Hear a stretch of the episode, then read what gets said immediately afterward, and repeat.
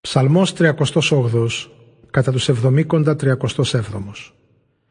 Προσευχή αρρώστου που αναγνωρίζει τα σφάλματά του. Ψαλμός του Δαβίδ, αναμνηστικός. Κύριε, μη με επιπλήξεις πάνω στην οργή σου και πάνω στο θυμό σου μη με τιμωρήσεις, γιατί με διαπέρασαν τα βέλη σου και με πιέζει η δύναμή σου. Δεν έχει υγεία το κορμί μου γιατί οργίστηκες, πονούν τα κοκαλά μου όλα γιατί αμάρτησα. Οι ανομίες μου σωρεύτηκαν ψηλότερα από το κεφάλι μου.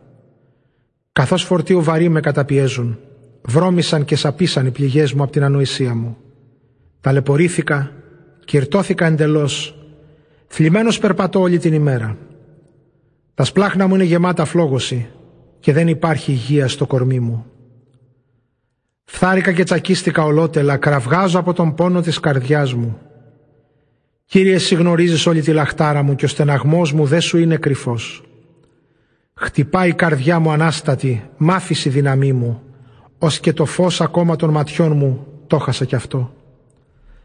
Φίλοι και γνώριμοι δεν μου συμπαραστάθηκαν στα βάσανά μου και οι πιο δικοί μου με κρατάνε σε απόσταση. Αυτοί που τη ζωή μου επιβουλεύονται μου στείλουν παγίδες. Αυτοί που θέλουν να με βλάψουν πώς θα με καταστρέψουν απειλούν και απάτες σχεδιάζουν όλη μέρα. Αλλά εγώ κάνω τον κουφό πως δεν ακούω και τον μουγκό που να μιλήσει δεν μπορεί. Είμαι σαν ένας άνθρωπος που δεν ακούει τίποτα και απόκριση στο στόμα του δεν έχει. Γιατί σε σένα Κύριε έλπισα, εσύ θα μου αποκριθείς. Κύριέ μου, Θεέ μου. Είπα, ας μη χαρούν με μένα οι εχθροί μου και ας μη καφιούνται εναντίον μου όταν το πόδι μου γλιστράει. Εγώ είμαι έτοιμος να πέσω και ο πόνος μου παντοτινά είναι υπαρκτός.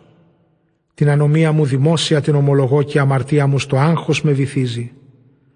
Όλο ζωή και δύναμη οι εχθροί μου και πλήθος όσοι ανέτεια με μισούν και όσοι κακό αντικαλό μου ανταποδίδουν με χθρεύονται που επιδιώκω το καλό.